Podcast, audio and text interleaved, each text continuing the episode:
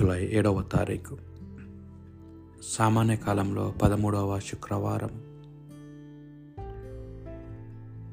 మొదటి పట్టణము ఆది కాండము సారా నూటది ఇరవై ఏండ్లేండ్లు బ్రతికెను. ఆమె కానాను దేశమందు హెబ్రోను అను పేరుగల కిర్యాతార్బులో మరణించాను. అబ్రహాము సారా కొరకు విలపింప వెళ్ళాను. అతడు ఎట్టికేలకు లేచి శవమును వదిలి వచ్చాను. అతడు ఇత్తిలతో నేను మీ చెంత పరదేశి వలె నివసించి తిని మా ఇంట చనిపోయిన వారిని పాతి పెట్టుటకు కొంత భూమి నిండు అనెను. ఈ బేరము జరిగిన తర్వాత అబ్రహాము కానాను దేశమందు. ఎబ్రోను అను పేరు గల మమ్రేకు తూర్పుగా మక్ఫలా దగ్గర ఉన్న పొలము మీద గృహలో తన భార్య సారాను పాతిపెట్టాను. అబ్రహాము పండు ముసలి అయ్యాను. అతడు చేసిన పనులన్నిటికీ దైవము తోడ్పడాను.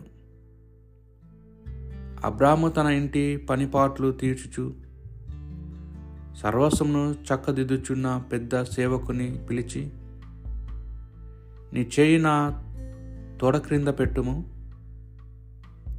ఇక్కడ నాతో పాటు నివసించుచున్న ఈ కణానీయులు పిల్లలను నా కుమారునికిచ్చి పెండ్లి చేయనని భూమాకాశములకు దేవుడైన యాభై పేరిట ప్రమాణము చేయము.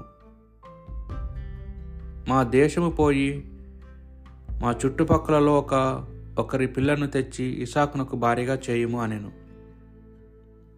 అంతటా సేవకుడు ఒకవేళ మీ చుట్ట పిల్లలు నా వెంట ఈ దేశము వచ్చుటకు ఇష్టపడిన ఇష్టపడినచో నేనేమి చేయవలను?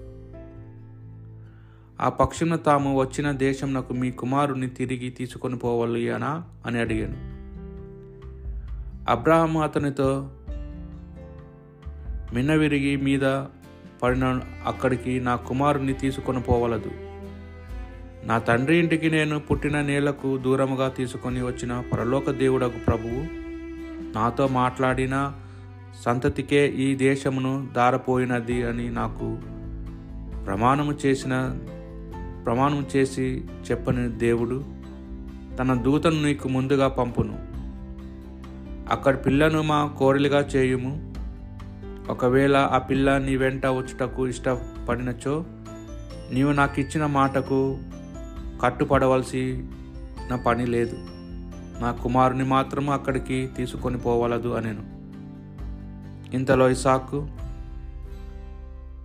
వయోద్ధ హాయ్ రోయి అను బావి వరకు కదిలి వచ్చి నెగేబులో నివసించుచుండెను. ఒకనాటి సాయంకాలము ఇసాకు ధ్యానించుకొనుటకు పొలమునకు వెళ్ళాను. అతడు తల ఎత్తి పారజూడగా ఒంటెలు వచ్చుచుండెను. రెబ్కా కూడా కన్నులెత్తి ఇసాకును చూచెను. ఆమె త్వర త్వరగా ఒంట దిగి పొలము నుండి మన వైపొచ్చుచున్న ఆ మనుష్యుడెవరు అని సేవకుని ప్రశ్నించాను. సేవకుడు ఆయననే మా యజమానుడు అని చెప్పాను. అంతటా ఆమె ముసుగు కప్పుకొనెను. సేవకుడు జరిగినదంతయు పూసగురిచినట్లు ఇసాకుతో చెప్పాను. ఈసాకు ఆమెను తన గుడారమునకు తీసుకొని పోయి భార్యగా చేసుకొనేను. అతడు ఆమెను ప్రేమించెను. అతనికి తల్లి లేని కొరిత తీరి ఓరడిల్లాను ఇది ప్రభువాక్కు భక్తి కీర్తన. ప్రభు మంచివాడు కనుక ఆయనకు వందనములు అర్పింపుడు. మీరు ఎల్లప్పుడూ ప్రభును స్థుతింపుడు ప్రభు మంచివాడు కనుక ఆయనకు వందనములు అర్పింపుడు. ఆయన కృప కలకాలము నిలుచును. ప్రభు కార్యంలో ఎవడును ఉగ్గడింపగలడు. ఆయనను యుక్తిరీతిని ఎవడు సంతదింపగలడు ప్రభు మంచివాడు కనుక ఆయనకు వందనములు అర్పింపుడు. నేను ప్రభును ఆశ్రయింపగా ఆయన నా మొర నేను నా భయమెల్లా తొలగించెను?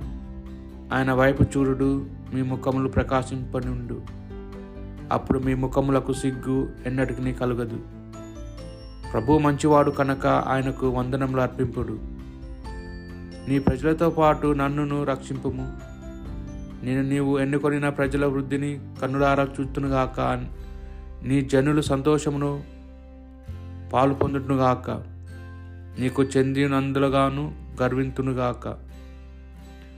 ప్రభు మంచివాడు కనుక ఆయన వందనములను ఆయనకు వందనములు అర్పింపుడు.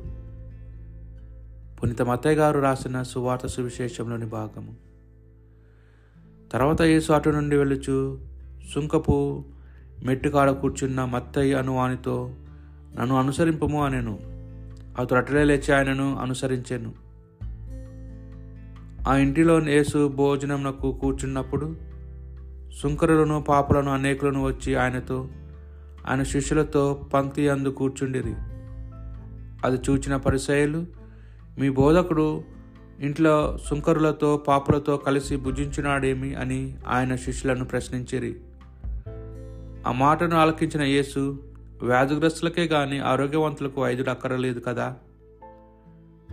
నాకు కారుణ్యము కావాలని కానీ బలి అవసరం లేదు.